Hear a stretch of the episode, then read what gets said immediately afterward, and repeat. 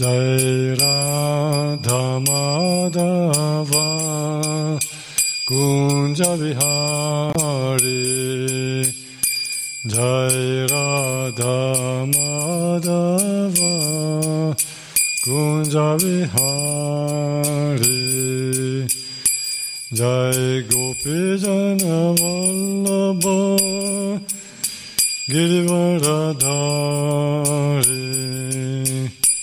Jai Gopi Jana Vallabha Gadari Yashodanandana Vraja Jana Ranjana Yashodanandana Vraja Jana Ranjana Yamuna Tira Vanachari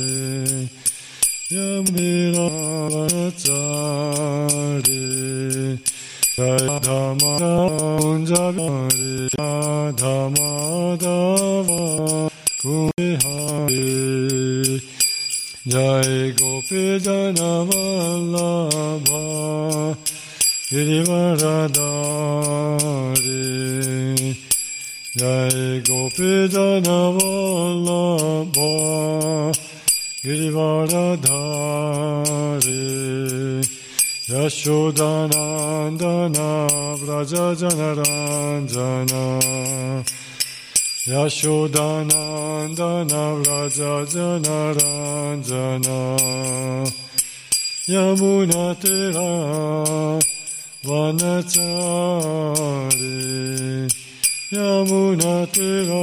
Yashodanandana Vraja Janaranjana Yashodanandana Vraja Janaranjana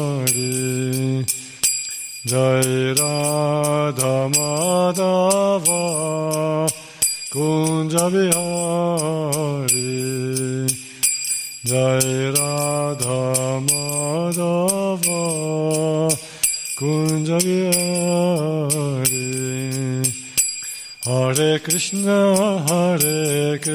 Jai Krishna Krishna Hare Hare. Hare Rama, Hare Rama, Rama Rama, Hare Hare, Hare Krishna, Hare Krishna, Krishna Krishna, Hare Hare, Hare Rama, Hare Rama, Rama Rama Hare Hare. Hare Krishna Hare Krishna Krishna Krishna Hare Hare. Hare Rama Hare Rama Rama Rama Hare Hare. Hare Krishna, Hare Krishna, Krishna Krishna, Hare Hare, Hare Rama, Hare Rama, Rama Rama, Hare Hare, Hare Krishna, Hare Krishna. Krishna Krishna Hare Hare Hare Rama Hare Rama Rama Rama Hare Hare Hare Krishna Hare Krishna Krishna Krishna Hare Hare. Hare Rama Hare Rama. Rama Rama Hare Hare. Jaya Radha Vraja Sundara Radha. Vraja Sundara Radha.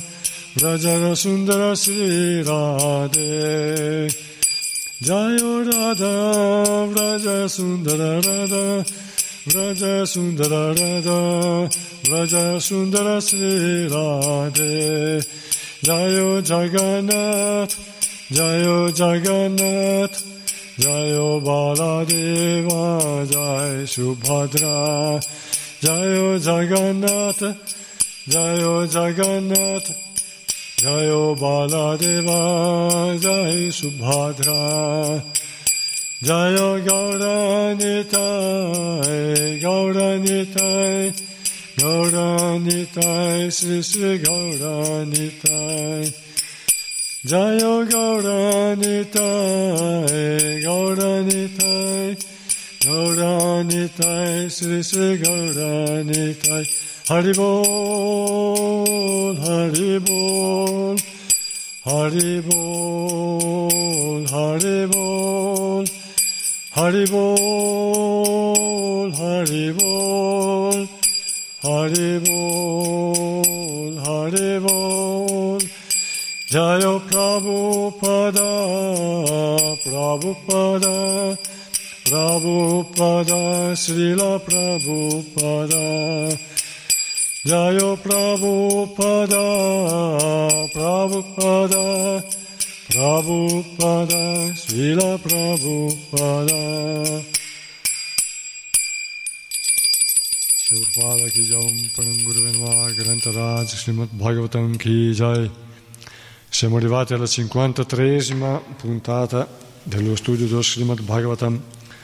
Siamo al secondo canto, secondo capitolo.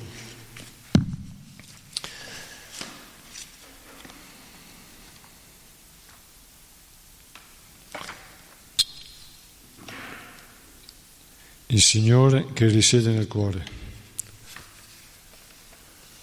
Om Namo Bhagavate Vasudevaya.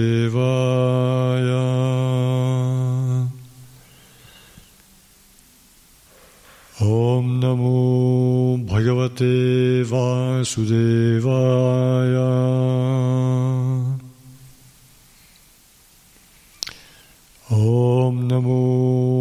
Bhagavate Vasudevaya. Om Jnanatimirandasya Jnananjana Shalakaya Chakshurmilitam Yena Tasmai Sri Gurave Namaha. Nama Om Vishnupadaya Krishna Prishtaya Bhutale. Srimate Bhaktivedanta Swamini Tinamine Namaste Sarasvati Deve Gauravani Pracharine Nirvishesha Shunyavadi Paschatya Deshatarine Jaya Sri Krishna Chaitanya Prabhu Nityananda Sri Advaita Gadadhara Srivas Adi Gaura Bhaktavrinda Hare Krishna Hare Krishna Krishna Krishna Hare Hare. Hare Rama Hare Rama Rama Rama Hare Hare. Vanchakalpatarubhyascha kripasindubhyeva cha patitanam pavanebhyo vaishnavebhyo namo namaha. Narayana namaskritya naram chaiva narottamam devim sarasvatim vyasam tato jayamudirayet Offriamo il nostro rispettoso omaggio al Signore Supremo Narayana, al sagionare migliore tra gli uomini, alla Dea Sarasvati, madre del sapere, a Srila Vyasadeva l'autore, poi che quest'arma di conquista sia enunciata. Quindi, come d'abitudine, rileggiamo prima tutti i versi, solo la traduzione, così impariamo bene il capitolo volta per volta, e poi riprenderemo da dove siamo rimasti, testo e spiegazione. Verso numero uno. Sri Sukadeva Goswami disse, un tempo, prima che il cosmo fosse manifestato, Brahmaji meditò sulla Virat Rupa e soddisfacendo il Signore ritrovò la propria coscienza originale. Così egli poté ricostruire la creazione come era prima. La presentazione dei suoni vedici è tale che svia l'intelligenza degli uomini e li conduce verso mete insignificanti come i pianeti celesti. Le anime condizionate sognano di gustare gli illusori piaceri paradisiaci, ma in questi luoghi non trovano alcuna vera felicità. Di conseguenza, l'uomo illuminato deve sforzarsi solo per ottenere il minimo indispensabile alla vita mentre si trova nel mondo dei nomi. Deve raggiungere la stabilità mediante l'intelligenza e non sforzarsi mai per ottenere cose indesiderabili, perché può verificare concretamente che i suoi sforzi sono soltanto fatica sprecata. A che servono letti e giacigli quando c'è il suolo per riposare? A che servono i guanciali quando si possono usare le proprie braccia? Perché tanti utensili quando è possibile usare le palme delle proprie mani? E là dove si trovano in abbondanza cortecce d'albero per coprirsi, a che servono i vestiti? Non si trovano più vestiti abbandonati ai bordi delle strade? Gli alberi che esistono per la sussistenza altrui non distribuiscono più i loro doni in carità? E i fiumi si sono seccati? Non forniscono più acqua agli assetati? Le grotte delle montagne si sono chiuse e soprattutto il Signore Onnipotente non protegge più le anime totalmente sottomesse. Perché i saggi dovrebbero dunque adulare coloro che sono inebriati da una ricchezza ottenuta al prezzo di dure fatiche. Così stabiliti, bisogna servire l'anima suprema situata nel cuore di ogni essere grazie alla sua onnipotenza. Adorandola si elimina la causa stessa del condizionamento dell'essere vivente, poiché essa è Dio, onnipotente, eterno e senza limiti, e rappresenta perciò lo scopo dell'esistenza. Chi altri, se non il materialista grossolano, potrebbe trascurare questi pensieri spirituali e dedicarsi soltanto ai nomi effimeri, anche dopo aver visto gli uomini cadere nel fiume della sofferenza a causa dell'accumulo dei frutti delle loro azioni. Altri vedono in se stessi, nel proprio cuore, il Signore Supremo alto solamente 20 centimetri.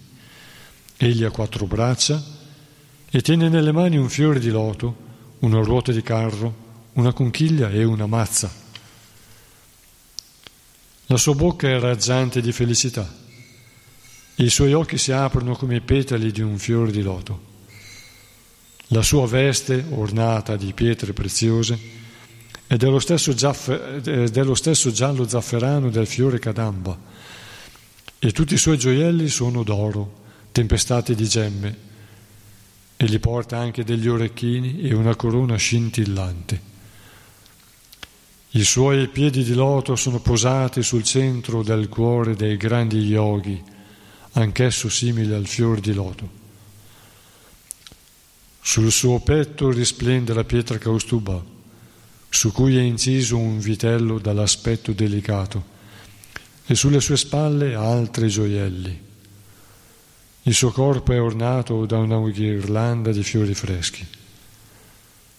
Una cintura annodata orna la sua vita e le sue dita sono abbellite da anelli di pietre preziose i campanellini alle sue caviglie, i suoi bracciali, i suoi capelli ondulati dai riflessi blu e unti d'olio, il suo meraviglioso viso sorridente, tutta la sua persona è affascinante.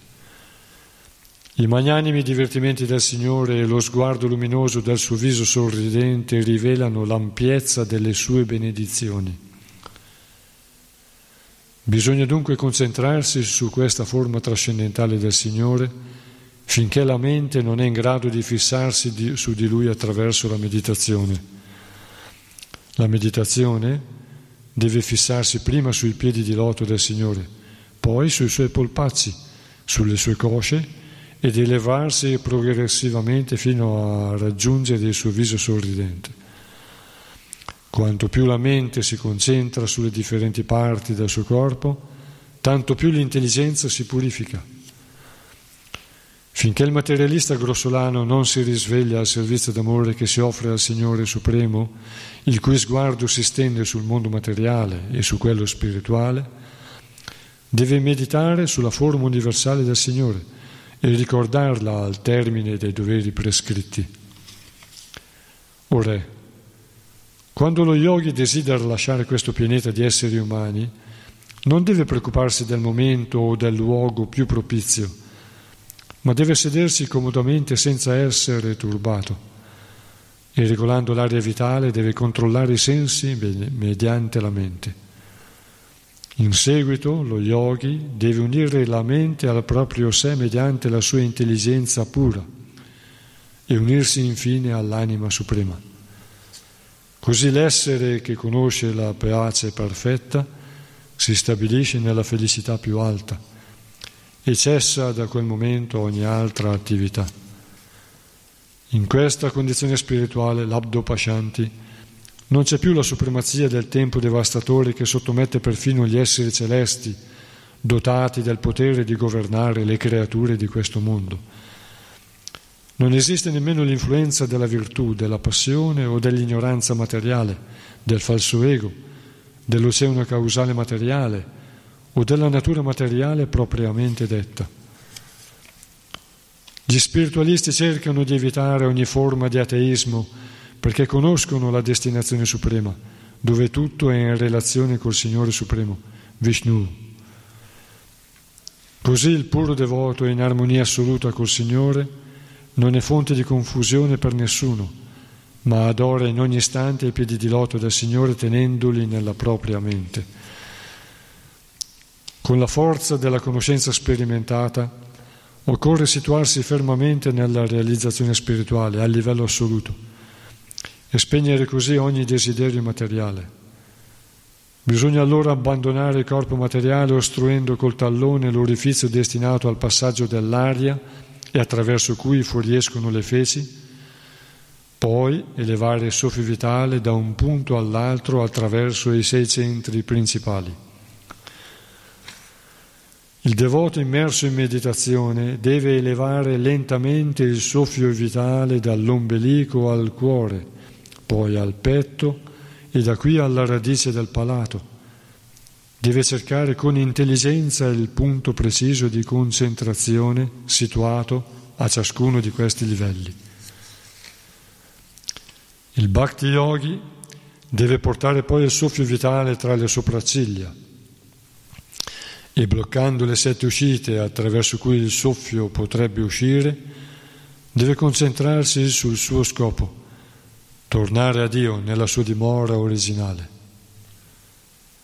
Se è completamente libero da ogni desiderio di godimento materiale, egli deve elevarsi fino all'orifizio situato alla sommità del cranio e tagliare i suoi attecchimenti materiali per raggiungere il Supremo. O Re, se lo yogi desidera ancora godere di piaceri materiali più elevati, come elevarsi al pianeta più alto, Brahmaloka, ottenere le otto perfezioni materiali, viaggiare nello spazio insieme a Vayahayasa o avere una qualsiasi posizione su uno dei milioni di pianeti materiali, dovrà portare con sé la mente e i sensi condizionati dalla materia.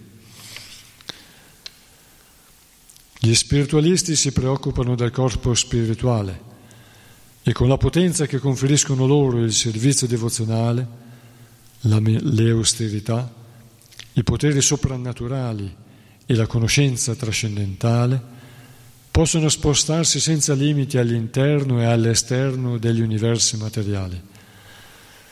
Invece, coloro che sono attaccati ai frutti delle loro azioni, i materialisti grossolani, non avranno mai una simile libertà di movimento. O Re, quando lo yogi che si dirige verso il pianeta più alto, Brahmaloka, passa sopra la via lattea attraverso la Shushumna irradiante, giunge prima su Vaishvanara, il pianeta del dio del fuoco, dove diventa completamente purificato da ogni contaminazione.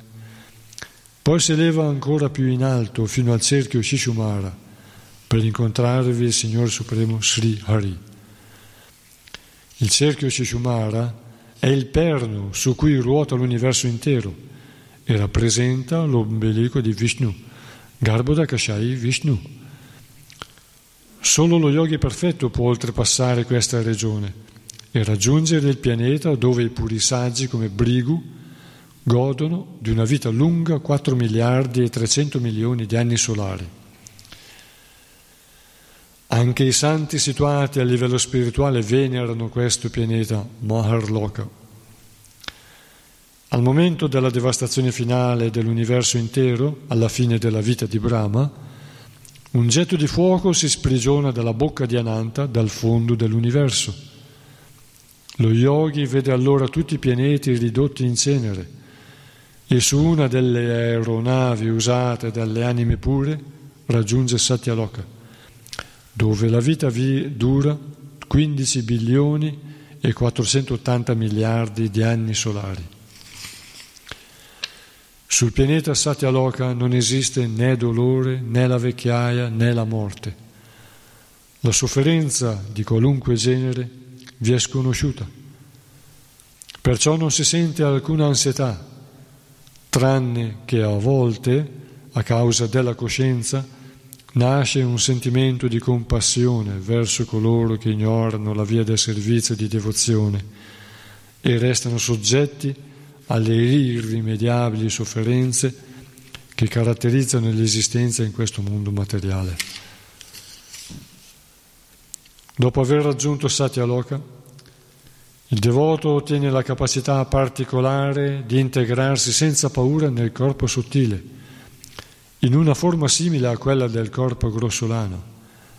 Così ottiene successivamente forme di terra, di acqua, di fuoco, di luce irradiante e di aria, fino a raggiungere il livello etereo.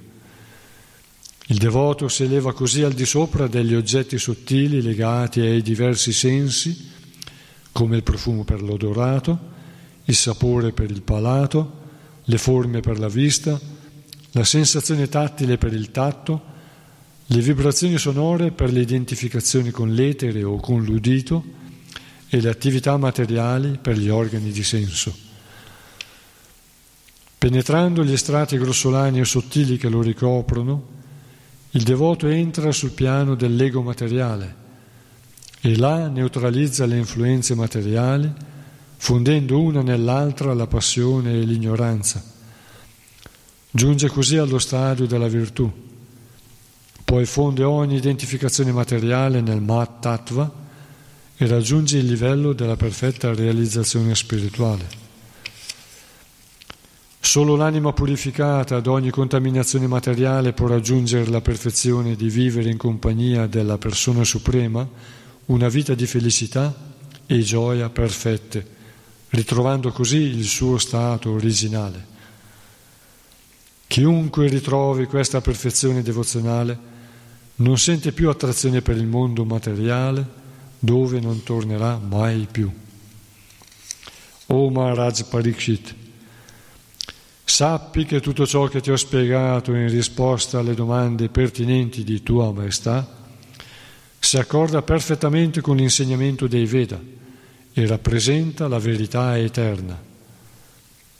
Sri Krishna stesso trasmise questa conoscenza a Brahma, che lo aveva soddisfatto con la sua adorazione. Per coloro che vagano nell'universo materiale, non esiste via di salvezza più propizia delle attività che mirano a servire direttamente Sri Krishna con devozione. Il grande e nobile Brahma Studiò i Veda tre volte con la massima attenzione e concentrazione e dopo averli esaminati minuziosamente accertò che l'attrazione per Sri Krishna, il Signore Supremo, è la più alta perfezione della religione. Sri Krishna, Dio, la persona suprema, accompagna l'anima individuale all'interno di ogni essere vivente questa verità diventa percettibile e concepibile a partire dall'esperienza visuale e con l'aiuto dell'intelligenza. Ora, è dunque essenziale che in ogni tempo e in ogni luogo gli uomini ascoltino, cantino e ricordino le glorie della persona divina, il Signore Supremo.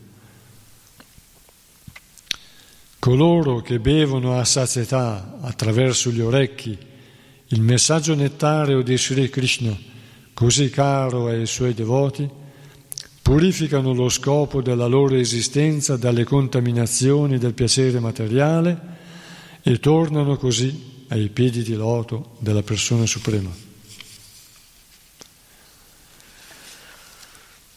Qui finisce il capitolo e ora ripartiamo da dove eravamo rimasti la volta scorsa. Verso 19 del secondo capitolo del secondo canto. Il secondo capitolo è intitolato Il Signore che risiede nel cuore.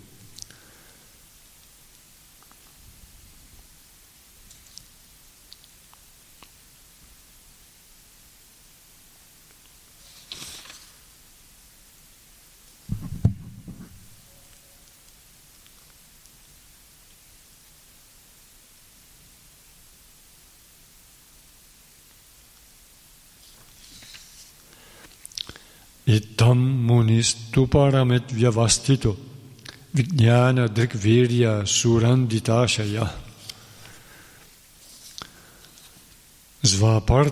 Svaparshni na pidya gudam tatonilam staneshu satsunma jayet jitaklama. Traduzione. Con la forza della conoscenza sperimentata Occorre situarsi fermamente nella realizzazione spirituale, a livello assoluto, e spegnere così ogni desiderio materiale. Bisogna allora abbandonare il corpo materiale ostruendo col tallone l'orifizio destinato al passaggio dell'aria e attraverso cui fuoriescono le feci. Poi elevare il soffio vitale da un punto all'altro attraverso i sei centri principali. Spiegazione di Srila Prabhupada.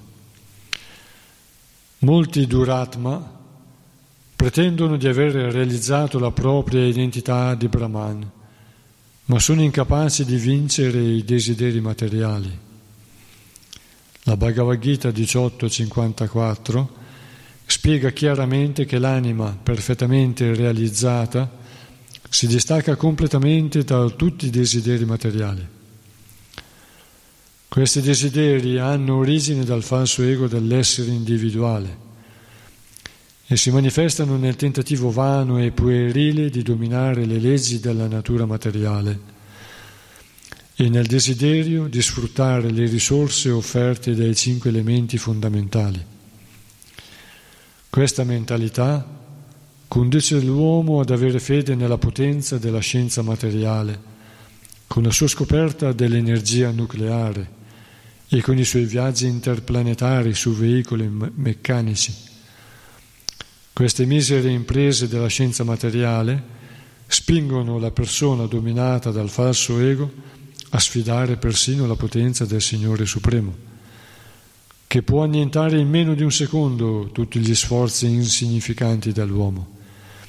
Invece l'anima ben situata, realizzata nel Brahman, Sa perfettamente che il Brahman supremo, il Signore sovrano, è l'onnipotente Vasudeva, il tutto di cui essa stessa rappresenta un frammento infinitesimale e comprende che la sua posizione naturale ed eterna consiste nel collaborare col Signore sotto ogni aspetto, nell'ambito della relazione trascendentale che li unisce come servitore e servito. L'anima così realizzata cessa ogni sforzo che miri a dominare in modo pretenzioso la natura materiale. Conoscendo bene la vera natura delle cose, si impegna completamente a servire il Signore con fedeltà e devozione. Lo yogi esperto che ha perfezionato la pratica del controllo del soffio vitale secondo il metodo prescritto dallo yoga Deve lasciare il corpo in un modo molto preciso.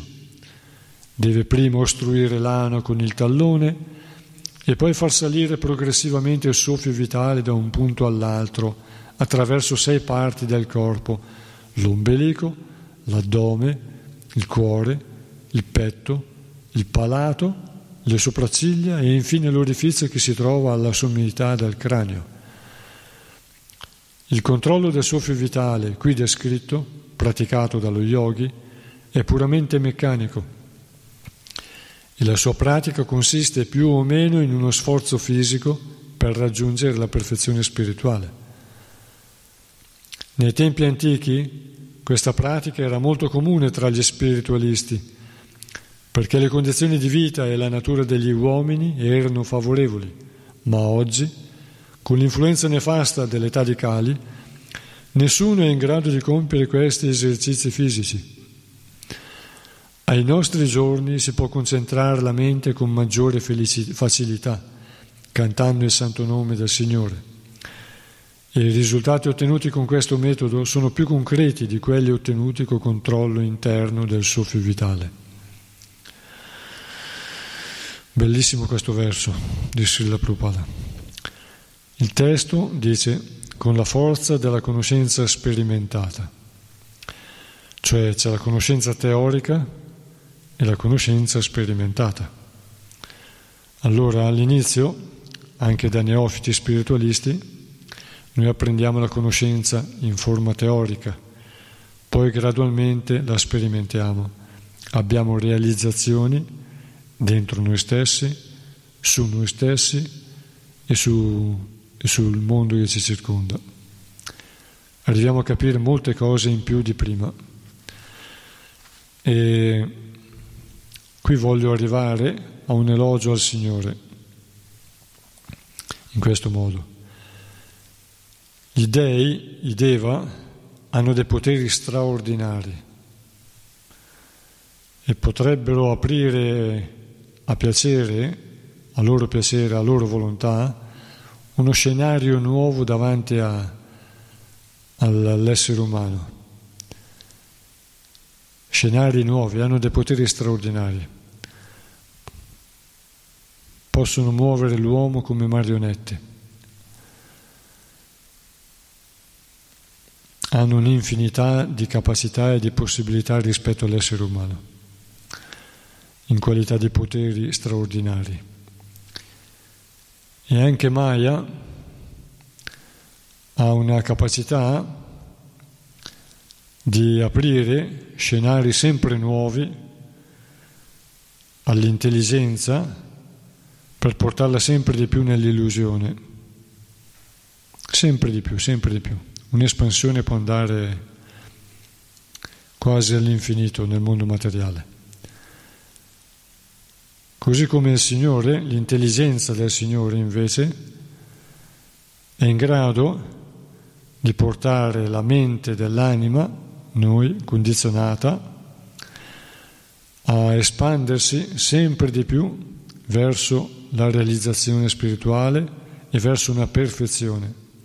Infatti il mondo spirituale non è mai, diciamo, eh, definito, ma è sempre in espansione, ogni cosa, anche le realizzazioni spirituali, anche l'intelligenza spirituale, anche la personalità spirituale è sempre in espansione, sempre in maturazione.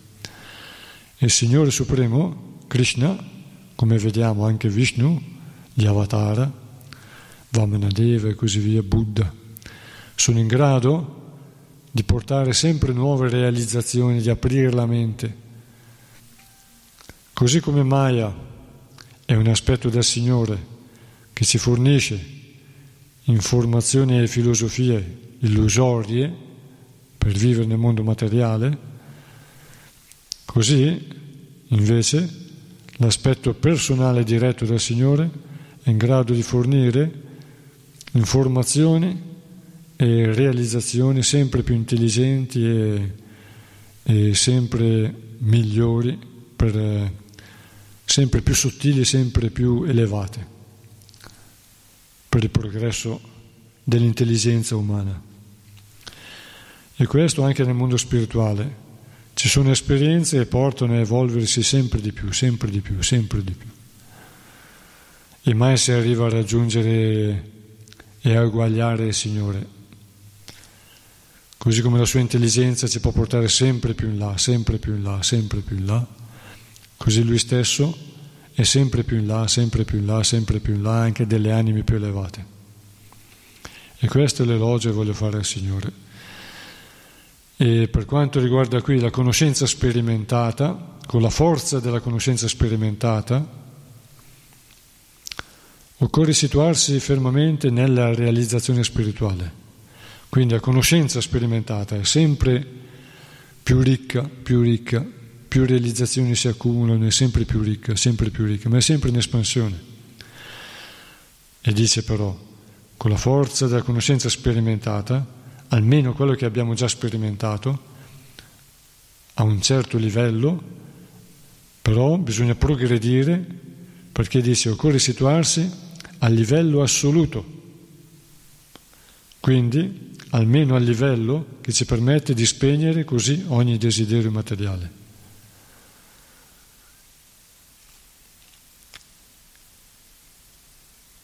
E poi alcuni passaggi nella spiegazione di Prabhupada. Nel verso precedente Prabhupada diceva ad esempio che il devoto vede il Signore in ogni cosa e ogni cosa nel Signore. Al contrario, il Duratma, l'anima perversa, non smette mai di creare confusione, sostenendo che la forma trascendentale del Signore è una manifestazione materiale. E qui riprende in, verso, in questa spiegazione dicendo, molti Duratma pretendono di aver realizzato la propria identità di Brahman, ma sono incapaci di vincere i desideri materiali. E dice che l'anima perfettamente realizzata invece si distacca completamente da tutti i desideri materiali.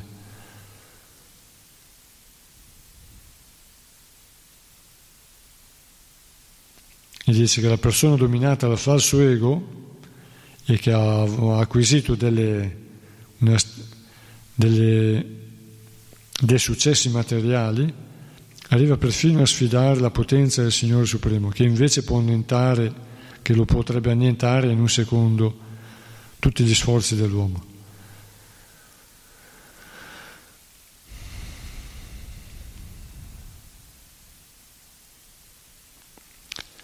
Poi dice che invece l'anima ben situata, realizzata nel Brahman, sa perfettamente che il Brahman Supremo, il Signore Sovrano, è l'onnipotente Vasudeva, il tutto di cui essa stessa rappresenta un frammento infinitesimale, e comprende che la sua posizione naturale ed eterna consiste nel collaborare col Signore sotto ogni aspetto, collaborare col Signore, nell'ambito della relazione trascendentale che li unisce, come servitore e servito. Qui possiamo prendere l'esempio che cioè, possiamo rifarci a, alle prime frasi, la conoscenza sperimentata. Quindi quando noi spiritualmente abbiamo sviluppato una certa conoscenza delle cose, abbiamo cominciato a, abbiamo accumulato il nostro bagaglio spirituale, delle realizzazioni su chi è il Signore e quanto sta diventando caro a noi, e noi fossimo veramente realizzati, saremmo completamente soddisfatti della nostra relazione col Signore. E quindi saremmo perfettamente soddisfatti, sazi, senza nessun altro desiderio come gli abitanti di Vaikunta, senza nessun altro desiderio, semplicemente soddisfatti di collaborare col Signore sotto ogni aspetto nell'ambito della relazione trascendentale che li unisce come servitore e servito. Contenti di servirlo, contenti di essere il suo sostegno, di stare in sua compagnia e di servirlo. Come quando abbiamo una persona che abbiamo imparato a conoscere bene, siamo maturati, siamo in grado di capire aspetti che non vedevamo di quella persona, e siamo in grado di, di apprezzarla veramente, allora siamo contenti di stare in sua compagnia, di aiutarla, di assisterlo, di servirla a quella persona. Così, in questa relazione trascendentale col Signore avviene lo stesso.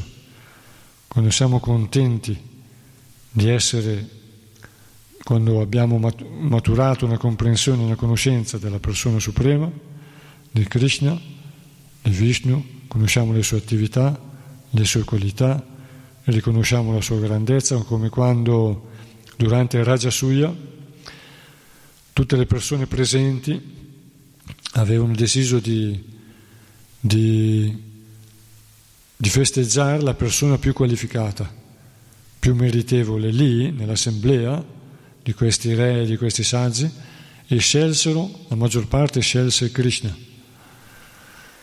Così anche noi quando siamo in grado di apprezzare, di, dopo che abbiamo conosciuto bene il Signore, siamo contenti di stare in sua compagnia nel servirlo, pensando a Lui e servendolo, senza nessun altro desiderio. Dove va Lui andiamo noi, quello che ci dice di fare Lui lo facciamo, sapendo che anche lì, nell'eseguire i Suoi ordini, c'è la connessione. E noi chiediamo questa grazia al Signore, di sviluppare la comprensione e l'apprezzamento pieno di chi è Lui.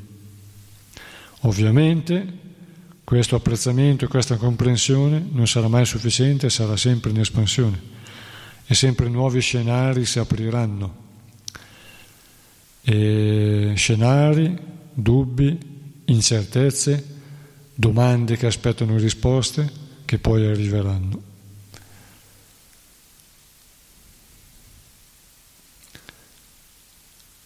Prabhupada dice che gli spiritualisti di un tempo riuscivano a praticare questi yogi, yogi vuol dire spiritualista, religioso, colui che segue una via spirituale.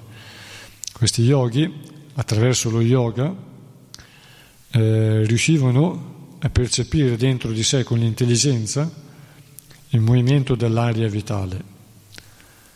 Attraverso insegnamenti dei maestri e delle scritture, attraverso la realizzazione personale, riuscivano a percepire quel movimento delle arie nel corpo e dove era il soffio vitale, la coscienza, elevarla attraverso il sé, cercando i, i vari punti, i vari chakra, cercare il punto esatto dove farla stabilire e poi passarla al chakra superiore. E quando arrivavano al chakra più elevato, decidevano di lasciare il corpo attraverso l'orifizio del cranio. Però dice Prabhupada che al giorno d'oggi l'influenza nefasta di questa età di Cali, questa età del ferro in cui viviamo noi, in cui la vita è molto accorciata rispetto alle ere precedenti, è molto difficile praticarlo questo, pochi riescono. Ad esempio, gli yogi riescono a stare senza bere e senza mangiare, senza mangiare e anche senza bere, ma sono pochi. E anche tra gli occidentali ci sono alcune persone che riescono a fare molte attività fisiche e sono arrivate né a mangiare né a bere, vivono semplicemente di prana, di prana o di energia solare. E queste persone riescono a fare molte attività fisiche e non dimagriscono, sono sempre giovani, raggianti, radiosi, lucidissimi. E, i loro se fanno gli esami del sangue, i loro valori sembrano sballati, ma è un altro paradigma, si sale ad altri livelli, non, ci sono più le, non, non lavorano più le energie come lavorano nei corpi più grossolani di noi che dobbiamo mangiare, dormire, bere, evacuare e fare tutti, tutte le funzioni diciamo più più materiali, grossolane. Però queste persone sono molto poche, sono molto poche. E per tutti gli altri il metodo di realizzazione più semplice è quello, come dice Sukadeva Goswami, nei versi più avanti, e anche qui si propone una spiegazione, che questa realizzazione si raggiunge più facilmente concentrando la mente con maggiore facilità cantando il santo nome del Signore e ascoltandolo.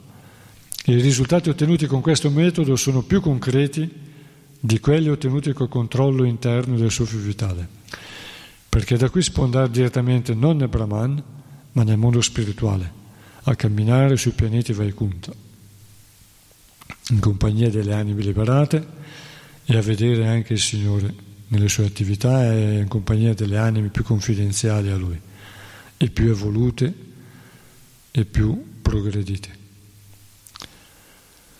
Verso 20.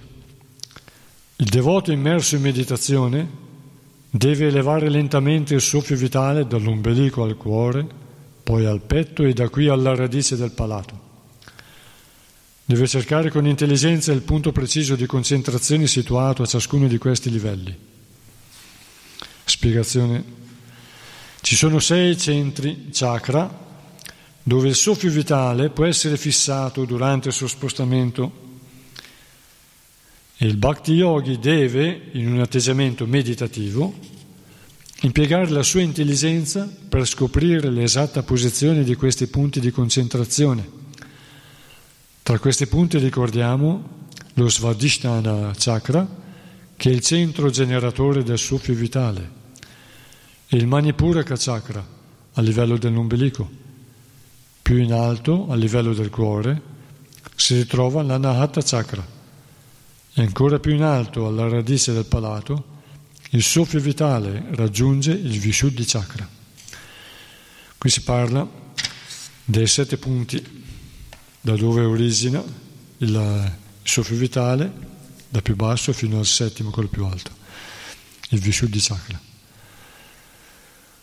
E Anahata, Anahata Chakra è il chakra del cuore, nella zona del cuore. Hata Hata vuol dire il colpo, il rumore, il colpo. Quando due, ba- due mani battono, quel suono si chiama Hata. E Anahata si chiama Ahata. E Anahata vuol dire senza, senza colpo, senza due, due, due, cose insieme. Per esempio, due mani battono insieme e su- producono un suono. Un oggetto batte con un altro e produce un suono. Il cuore invece da solo, senza battere contro nessun altro oggetto, produce un suono. Tum, tum, tum. Produce un suono molto forte. E questo si chiama anahata, che non ha bisogno di un altro oggetto per, per fare suono. E questo è anahata chakra. Verso 21. Il Bhakti Yogi deve portare poi il soffio vitale tra le sopracciglia e bloccando le sette uscite attraverso cui il soffio potrebbe uscire, deve concentrarsi sul suo scopo, tornare a Dio nella sua dimora originale. Se è completamente libero da ogni desiderio di godimento materiale, egli deve levarsi fino all'orifizio situato alla sommità del cranio e tagliare i suoi attaccamenti materiali per raggiungere il Supremo. Spiegazione di Srila Prabhupada. Questo verso raccomanda in modo specifico di troncare tutti gli attaccamenti materiali e tornare a Dio, l'essere supremo, nella nostra dimora originale. Per fare ciò bisogna essere completamente liberi da ogni desiderio di godimento materiale. Esistono differenti gradi di godimento materiale, secondo la durata della vita e l'attività dei sensi. La Bhagavad Gita 9.20 descrive la più alta forma di godimento dei sensi accompagnata dalla più lunga durata di vita, ma si tratta sempre di piaceri materiali e si deve essere fermamente convinti che questa longevità è inutile anche se si vivesse su Brahmaloka.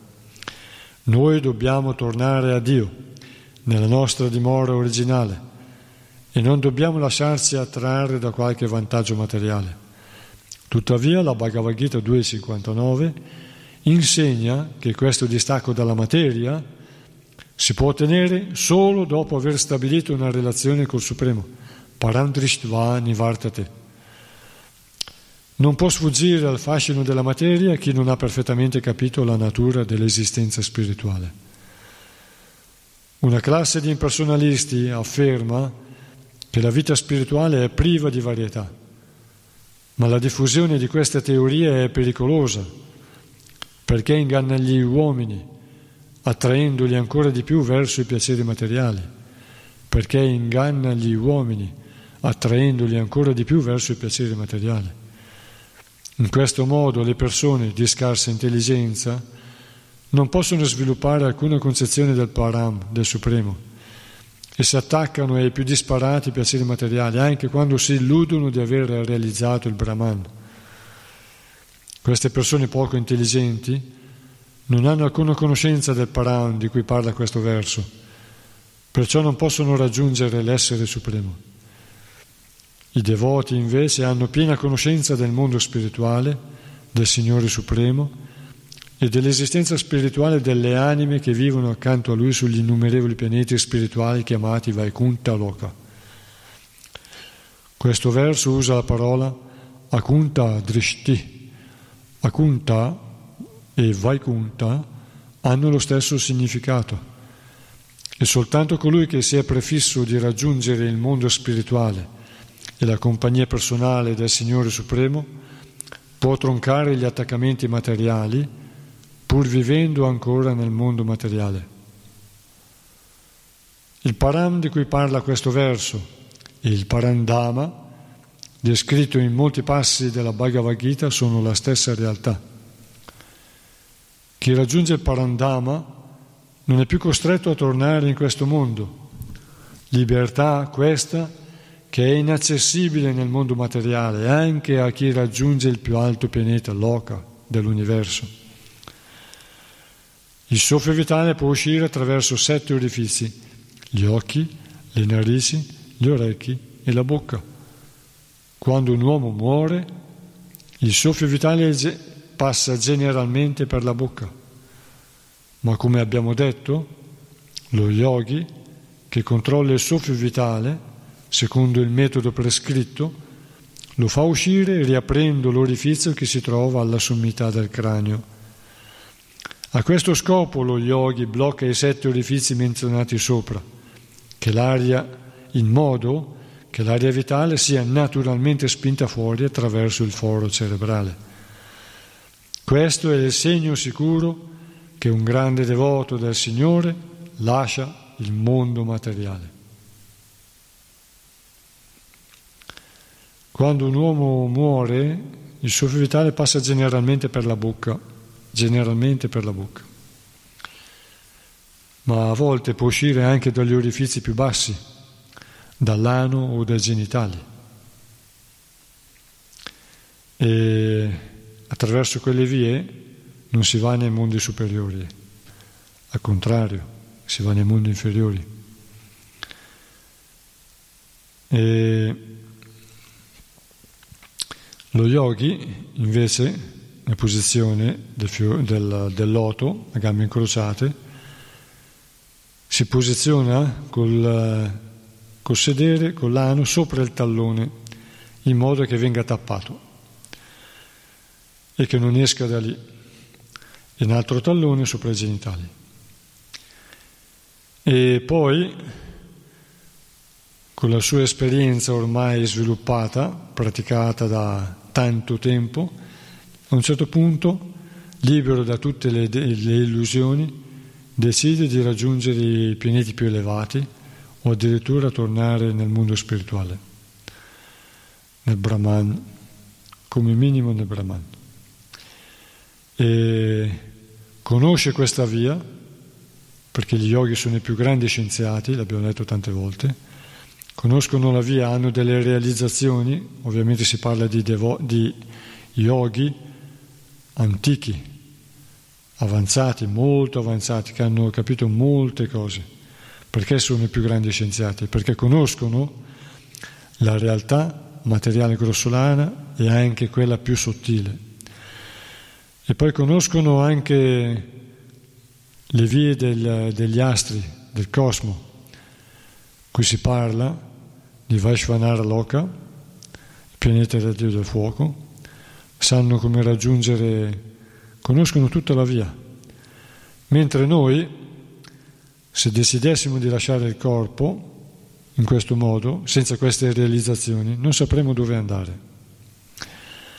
Quindi non abbiamo questa conoscenza, come dice prima Sia Prabhupada, Noi non conosciamo nemmeno questa via astronomica, non conosciamo nemmeno le realtà sottili, oppure alcuni le conoscono, le conosciamo, però è richiesta molta, molta esperienza, molta conoscenza.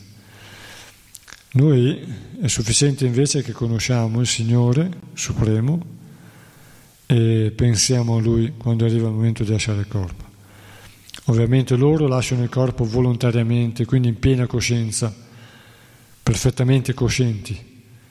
Il devoto invece si lascia andare alla fiducia al Signore Supremo, che è colui che sostiene ognuno e soprattutto sostiene i suoi devoti.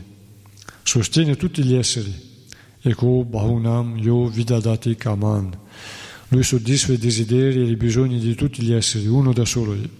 Ecco, uno da solo, Bahunam di molti, io, lui, Vidadati, provvede, Kamani, i desideri, i bisogni di ognuno, di molti. E quindi noi semplicemente, pensando al Signore, come dice, come dice Sukadeva Goswami, e soprattutto il Signore Supremo non protegge più coloro che si sono completamente arresi a Lui? E questo è il compito del devoto, quello di arrivare a rendersi completamente fiducioso nel Signore. Il momento della morte è un brutto momento che annienta i sensi, annienta la mente, annienta il corpo, è un cambiamento veramente sconcertante, ma il devoto si lascia annullare sapendo che quello è un passo necessario per poi continuare a servirlo in un'altra realtà, in un con altre facilitazioni. Il corpo bisogna lasciarlo perché diventa inutilizzabile, l'anima è eterna e anche chi non è arreso al Signore rinasce. Krishna dice, certa è la morte per chi nasce, chi è nato, e certa è la nascita per chi muore la rinascita per chi muore. Quindi il nostro compito è semplicemente quello di cantare il santo nome del Signore, ricordarsi di Lui. E lo yogi poi tappa i sette orifizi della, della testa, che sono due narici, due occhi, due orecchie e la bocca. Chiude la bocca e tappa con le due mani, con le dita delle mani, tappa le due orecchie, chiude gli occhi tiene chiusi gli occhi e le narici. In questo modo il soffio vitale sale, quando arriva al sommità del cranio lascia, parte da lì. E l'anima è molto veloce, è super veloce, più veloce della mente. In un attimo si reca nei, nei mondi più elevati. In un attimo, non un secondo, un attimo. In un attimo va e torna. Verso 22.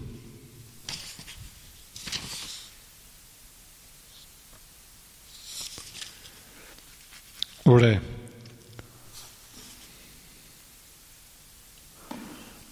se lo yogi desidera ancora godere di piaceri materiali più elevati, come elevarsi al pianeta più alto Brahmaloka, ottenere le otto perfezioni materiali, viaggiare nello spazio insieme ai Vayayasa, o avere una qualsiasi posizione su uno dei milioni di pianeti materiali, dovrà portare con sé la mente e i sensi condizionati dalla materia.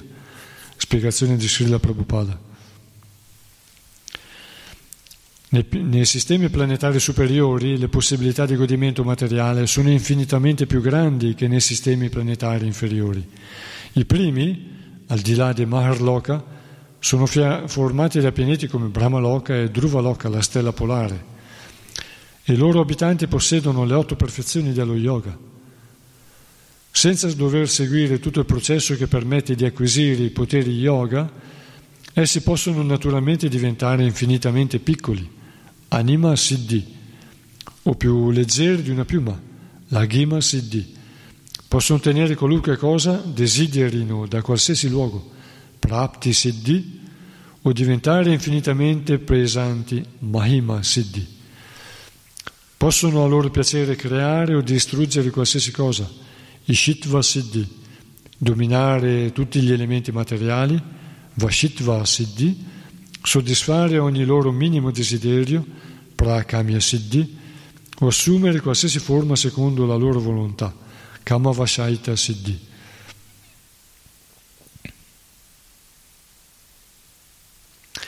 Gli abitanti di questi pianeti superiori possiedono questi poteri per natura, come doti innate. Per viaggiare nello spazio non hanno bisogno di alcuna tecnologia. Possono spostarsi a loro piacere e in un batter d'occhio da un pianeta all'altro.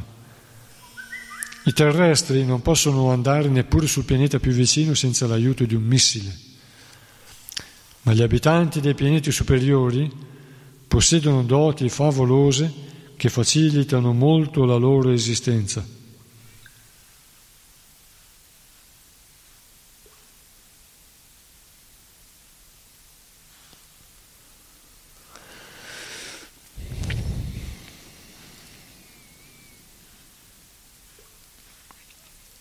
I materialisti, sempre curiosi di conoscere questi pianeti superiori, vogliono vedere tutto con i loro propri occhi.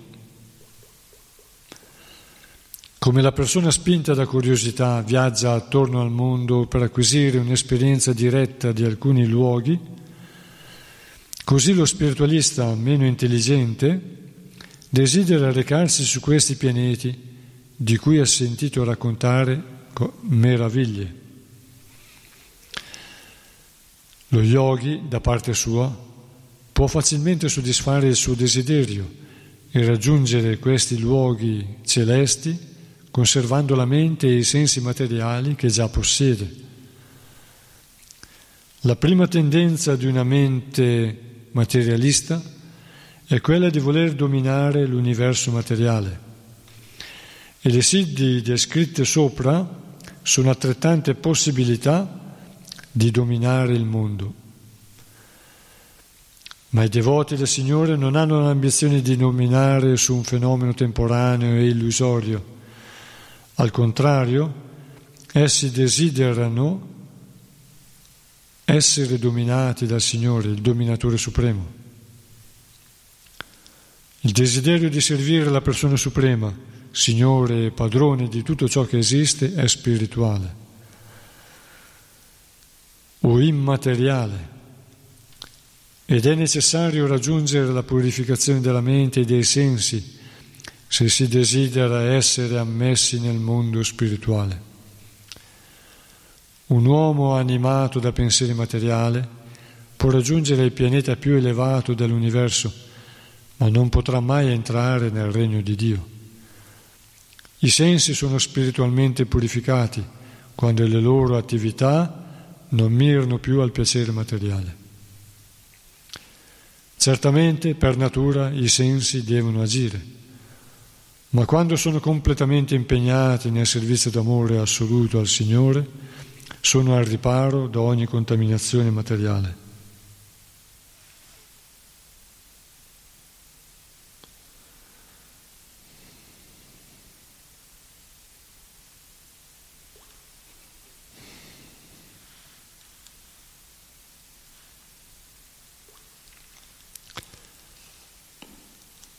Qui quindi vediamo ancora che quando noi apprezziamo veramente il Signore, allora abbiamo il desiderio di stare in sua compagnia, di vivere nel suo mondo, a condizione di servitore e lui è servito. E è facile. Quando una persona apprezza, è completamente maturo e conosce perfettamente le qualità di un'altra persona, e ne apprezza le qualità, lo apprezza grandemente, a quel punto veramente ha desiderio di servirlo, non di essere servito, ma di servirlo, come amico o come amante o, o come parente, così come col Signore. Quando noi abbiamo veramente capito e apprezziamo veramente come si Prabhupada il maestro spirituale, sia Prabhupada o il maestro o qualsiasi maestro spirituale, quando siamo veramente maturati e lo apprezziamo veramente, apprezziamo le sue qualità, siamo arrivati a capire anche cose che non capivamo nel passato, quando lo apprezzavamo non così tanto come ora. E quindi quando siamo arrivati a capirlo veramente e, e apprezzare tutto quello che lui ha fatto per noi fino ad ora, che ci ha accompagnati con le sue scritture, con la sua presenza, allora a quel punto siamo completamente sazi di servirlo, sazi e soddisfatti. E così è uguale nel mondo spirituale. Col Signore Supremo, quando veramente abbiamo sviluppato con la nostra maturità spirituale, abbiamo sviluppato la capacità di apprezzare le sue qualità senza ritorno, senza più difetto, senza più eh,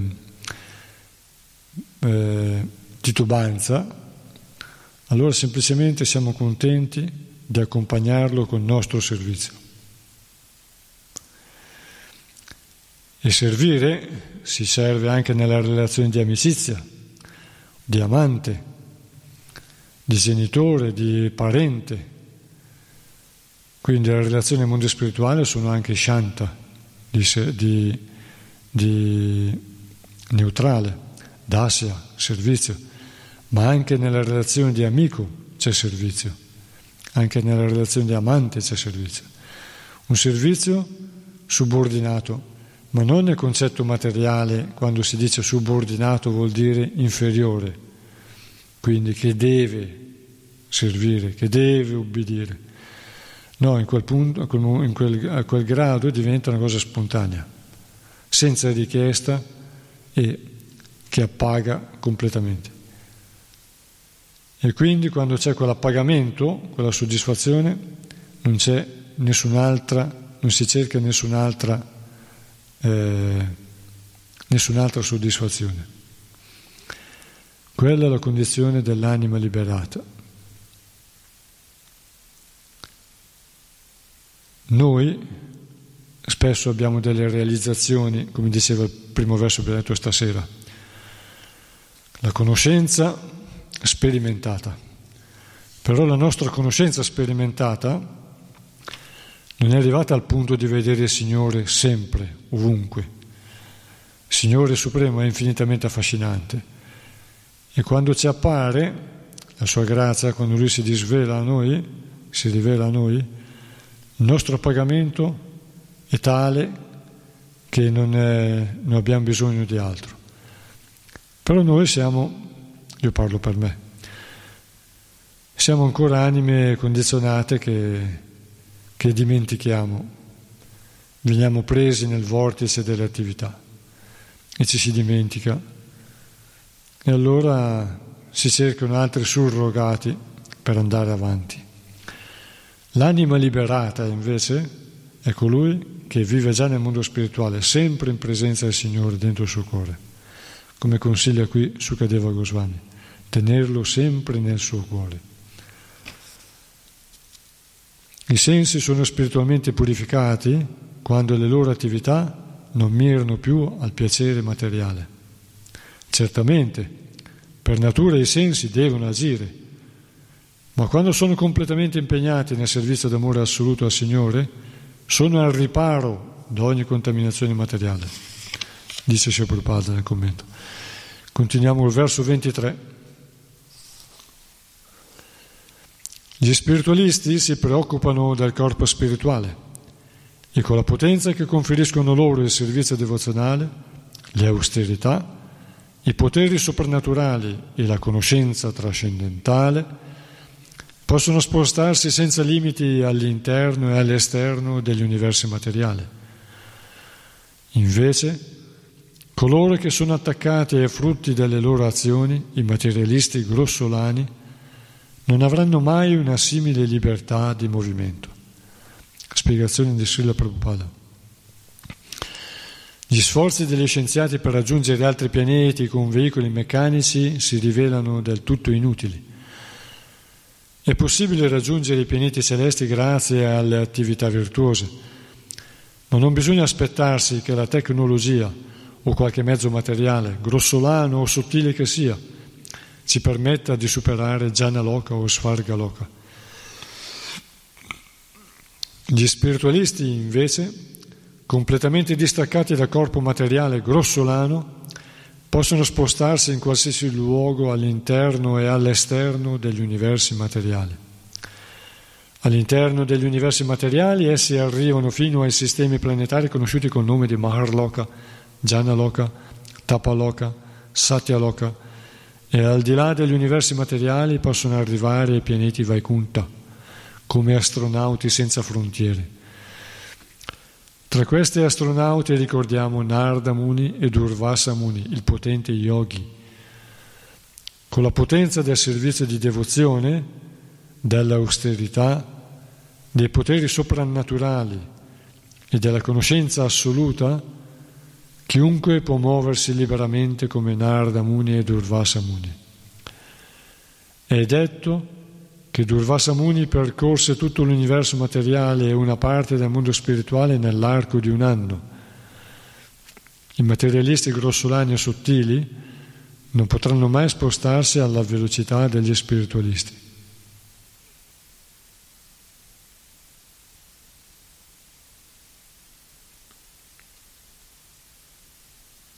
Con la potenza del servizio di devozione, dell'austerità, dei poteri soprannaturali e della conoscenza assoluta.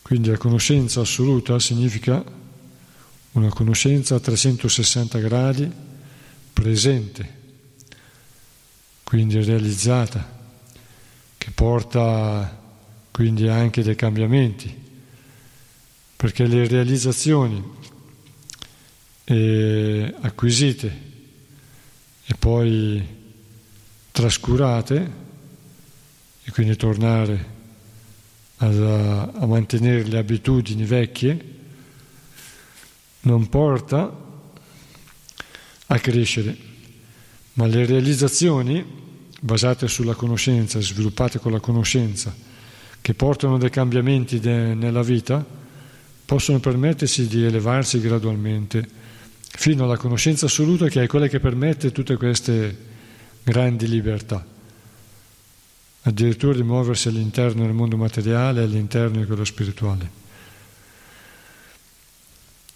E questa conoscenza e questi cambiamenti nella personalità ci fanno avere esperienze e di vedere, ci permettono di vedere le cose in modo un po' diverso nel mondo grossolano, la realtà fisica, e anche di percepire delle realtà sottili e spirituali. Ora, verso 24. Ora, quando lo yogi che si dirige verso il pianeta più alto, Brahmaloka, passa sopra la Via Lattea attraverso la Shushumna irradiante, Giunge prima su Vaishvanara, il pianeta del dio del fuoco, dove diventa completamente purificato da ogni contaminazione, poi si eleva ancora più in alto fino al cerchio Shishumara per incontrarvi il Signore Supremo Sri Hari. Spiegazione di Srila Prabhupada. La stella polare e l'anello che la circonda sono conosciuti come il cerchio Shishumara e là si trova nel nostro universo il pianeta dove risiede il Signore Supremo, Kshiro Dakashai Vishnu. Ma prima di arrivare a questo pianeta, lo yogi raggiunge Brahmaloka passando sopra la via Lattea. Nel suo viaggio egli si ferma prima a Vaishvanara Loka, dove abita l'essere celeste che controlla il fuoco. E là si purifica da tutti gli atti peccaminosi che ha potuto commettere a contatto col mondo materiale. Notiamo che la Via Lattea è indicata qui come la via che conduce a Brahmaloka, il pianeta più elevato dell'universo. Qui c'è da dire alcune cose. Che, allora, prima dicevamo che lo yogi conosce questa via e sa dove sta andando. Noi se dovessimo lasciare il corpo, sappiamo dove andiamo? Come quelli che dicono, ma io sono stufo della vita, voglio andare. Ma dove vai? Sai dove vai? Hai la capacità per, per andare dove vuoi? O quando sopraggiunge la morte, sopraggiunge l'incoscienza totale, l'oblio, la dimenticanza, il buio, l'annientamento, fino a quando l'essere completamente dimentico delle vite precedenti si risveglia in un corpo nuovo partendo da, dalla prima notte del concepimento, dopo i cinque giorni, la settimana, un mese, due mesi, quattro mesi, tre, quattro, come spiega lo Srimad Bhagavatam terzo canto, quando poi arriva di nuovo a percepire, a essere cosciente di nuovo, e addirittura immerso in quel liquido amniotico dove non respira ma l'acqua è anche nei polmoni, ha la possibilità di percepire una, una realtà che noi in questo mondo non percepiamo, una realtà sottile. Il corpo è diverso in quella condizione, una condizione di vita molto diversa permette di percepire le vite precedenti, dice il terzo canto, Srimad Bhagavatam. L'essere, se è molto fortunato, ricorda le sue cento vite precedenti, altrimenti sogna, ricorda, qualcosa ricorda, è immerso in varie sensazioni e percezioni del passato. Allora, lasciare il corpo quando non è voluto dalla natura, quando non è designato dall'anima suprema, dalla volontà suprema, sappiamo dove andiamo?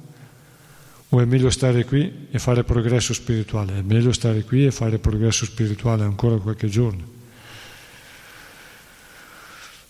È meglio stare qui e cercare di capire con l'intelligenza, cercare di superare le prove di sviluppare altre qualità. Perché le prove superate sono quelle che ci fanno acquisire qualità superiori. Invece lo yogi che conosce questa via sa dove va, passa sopra la Via Lattea per andare a Brahmaloka. Però nel suo viaggio si ferma, si ferma prima a Vaishvanara Loka.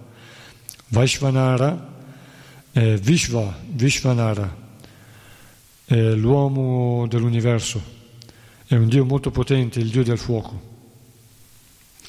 Loka, Loka vuol dire, in, in italiano deriva da, dal latino locum, luogo, e loco, loca è un luogo, un mondo, è un altro mondo.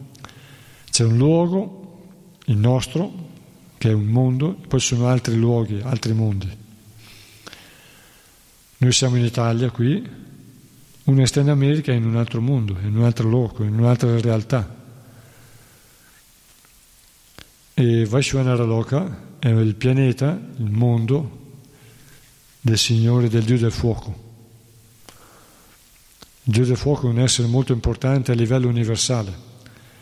Il Dio del fuoco è molto importante e è molto amico di Indra, il re dei cieli, il re degli dei. Ha una relazione molto stretta con, eh, con, con, il, con Indra Deva, il Signore del cielo, Dio Pitra, il Padre del cielo, il re degli dei. E vive, eh, il dio del fuoco, Agni, ha altri nomi, si chiama anche in sanscrito Yava, il dio del fuoco. E quando si manifesta, si manifesta in colomba celeste, così come Indra si manifesta come falco, come aquila, aquila celeste, come il dio del sole si manifesta come cavallo bianco, cavallo celeste. Ovviamente non sono animali, ma sono esseri celesti, dotati di poteri divini, coscienti, non sono animali eh, incoscienti. E allora sul pianeta del Dio del fuoco si purifica, ma non si parla del fuoco che deve bruciare nel fuoco, perché quello avviene nei mondi inferiori, nei pianeti infernali. Qui si parla di, di quello che dicevamo all'inizio, nel primo verso, che non è niente capita a caso, anche quel verso non è capitato a caso.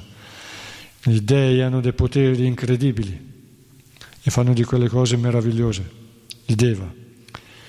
E anche qui non si parla di un fuoco che brucia, si parla di fuoco celeste e attraverso dei, delle manifestazioni divine meravigliose, qui l'essere si purifica dai suoi atti peccaminosi. A volte basta una goccia d'acqua per purificare da un monte di peccati. Quindi possiamo anche capire che basta un fuoco celeste, per, il tocco di un fuoco celeste per purificare i grandi yogi dalle imperfezioni dei, degli atti peccaminosi commessi che rimangono ancora sul carico della sua coscienza.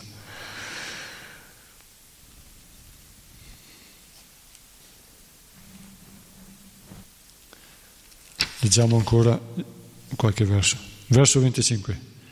Il cerchio Shishumara è il perno su cui ruota l'universo intero e rappresenta l'ombelico di Vishnu, Garbo Dakashai Vishnu.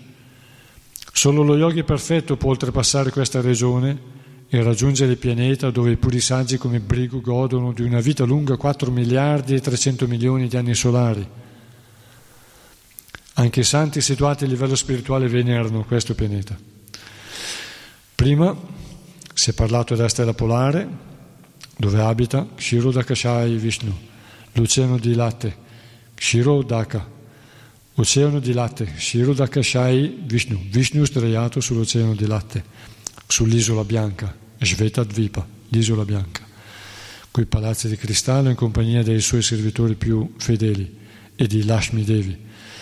Invece il cerchio Shishumara rappresenta il perno, cerchio Shishumara è il cerchio intorno alla stella polare, una, una serie di costellazioni che girano, tutte le costellazioni dell'universo girano intorno al, a questo perno, dice il quinto canto, come una, un gruppo di tori, di buoi, che macina il grano, gira intorno al palo a cui sono legati, e cui le zoccoli pestano la messe, il grano, per far cadere e far uscire il grano dalla, dalla, delle, dalla paglia, delle spighe, pestano e girano intorno a questo palo tenendolo alla loro destra. E se noi guardiamo alcune foto, di, foto moderne, no? foto, vediamo alcune foto hanno tenuto la telecamera ferma per ore e ore e ore e si vede che le stelle compiono una strisciata come quando uno tiene un bastone in mano con la punta accesa e la fa girare. Facendola girare questa, questa punta incandescente lascia una scia. Così queste foto mostrano queste stelle che disegnano una scia, delle linee lunghe intorno, a cerchio, tutte intorno alla stella polare. E questo stella polare, questo Shishumara, rappresenta il perno, l'ombelico, il centro da cui emana il fiore di loto, da cui emana idealmente a livello di Brahma il fiore di loto quale, lungo il quale sono sistemati tutti i sistemi planetari dell'universo. E quello è il centro del perno. Verso 26. Al momento della devastazione finale dell'universo intero, alla fine della vita di Brahma, un getto di fuoco si sprigiona dalla bocca di Ananta, dal fondo dell'universo. Ananta, dal fondo dell'universo. Lo yogi vede allora tutti i pianeti ridotti in cenere e su una delle aeronavi usate dalle anime pure raggiunge Satyaloka, dove la vita dura 15 bilioni e 480 miliardi di anni solari. Questa è la vita di Brahma. Spiegazione Prabhupada.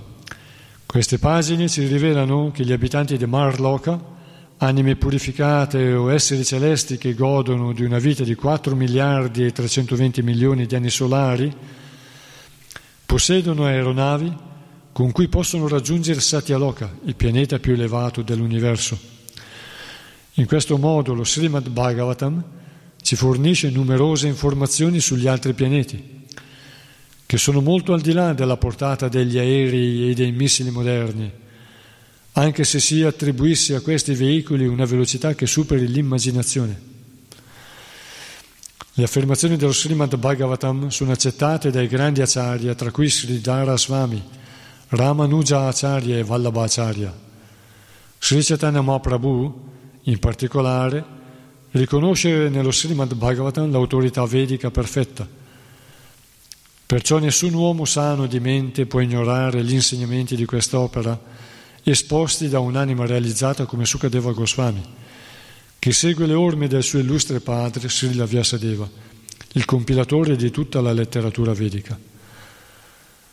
Nella creazione del Signore esistono molte meraviglie che possiamo contemplare con i nostri occhi ogni giorno e ogni notte, ma i mezzi offerti dalla scienza attuale non possono farceli raggiungere. Perciò non dobbiamo mai dipendere dall'autorità imperfetta della scienza materialista, materialistica se vogliamo conoscere ciò che è al di là dell'esperienza scientifica.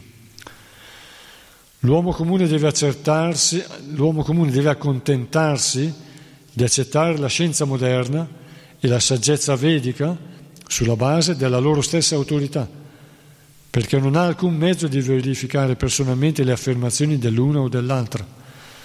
Ha dunque la scelta di credere all'una o all'altra o a tutte e due. Ma la versione vedica è più sicura in quanto è stata accettata dagli acharya, che non solo sono persone leali ed erudite, ma sono anche anime liberate, esenti dalle imperfezioni proprie delle anime condizionate. Gli scienziati moderni invece sono anime condizionate, soggetti a molti errori e imperfezioni. Sarà dunque più saggio accettare la versione autentica delle scritture vediche, come lo Srimad Bhagavatam, che, che è riconosciuto in modo unanime da tutti i grandi dell'Acharya. Eh, Questo verso dice che al momento della devastazione finale dell'universo, alla fine della, della, di questa creazione, poi ce ne saranno altre, come ce ne sono state altre, alla fine della devastazione finale dell'universo intero, cioè alla fine della vita di Brahma, 15 bilioni e 480 miliardi di anni, un getto di fuoco si sprigiona dalla bocca di Ananta, dal fondo dell'universo. Abbiamo detto Shishumara, la stella polare, è il perno su cui ruota, intorno a cui ruota tutto l'universo, su cui ruota l'universo intero e rappresenta l'ombelico del Signore Garbhodakashai Vishnu. Abbiamo parlato prima di Kshirodakashai Vishnu sulla stella, sulla stella polare, Garbhodakashai Vishnu, Garbhodaka, l'oceano che c'è nell'ombelico di Vishnu, questa forma che è immensa che giace in fondo all'universo sull'oceano Garbhodaka, sull'oceano d'acqua che emana dal corpo di Sri Vishnu. E questo Vishnu che giace in fondo all'oceano dal quale nasce tutto l'universo, tutta la formazione dei pianeti di questo cosmo, di questo universo, si chiama Garbhodakashai. E lui è sdraiato su un letto, su un materasso che lo massaggia dolcemente di Ananta. Ananta Shesha, la prima manifestazione di una manifestazione Sankarsana, di Balarama quindi. Balarama Vishnu, Vasudeva Sankarsana. E Sankarsana eh, funge da letto, questo serpente dalle mille teste, con il corpo blu e la, e la parte davanti bianca come la neve, splendente, celestiale, divino, trascendentale, che emette maest- maestosità, potenza e trascendenza, perché è spirituale, questo Ananta, muovendosi dolcemente, fa da massaggio di, di questo, da materasso e da massaggio, massaggia e muove dolcemente il corpo di Garbo Dakashai Vishnu sdraiato su di lui. E a un certo punto, quando arriva il momento della devastazione, dalla bocca di Ananta emana questo fuoco dal fondo dell'universo e questo fuoco sale, come ogni fuoco sale, il calore sale, e gradualmente incenerisce tutti i pianeti dell'universo, fino a quello più alto. In quello più alto gli esseri eh, super, super elevati, gli esseri perfetti, non lasciano il corpo, ma prendono quelle aeronavi speciali che hanno e raggiungono Brahmaloka e da là vanno nel mondo spirituale. Bene, ci fermiamo qui. Abbiamo letto il ventiseiesimo e rimaniamo al ventisettesimo da leggere. Srila Prabhupada Ki Jai Parangurave Namaha Grantaraj Srimad Bhagavatam Ki Jai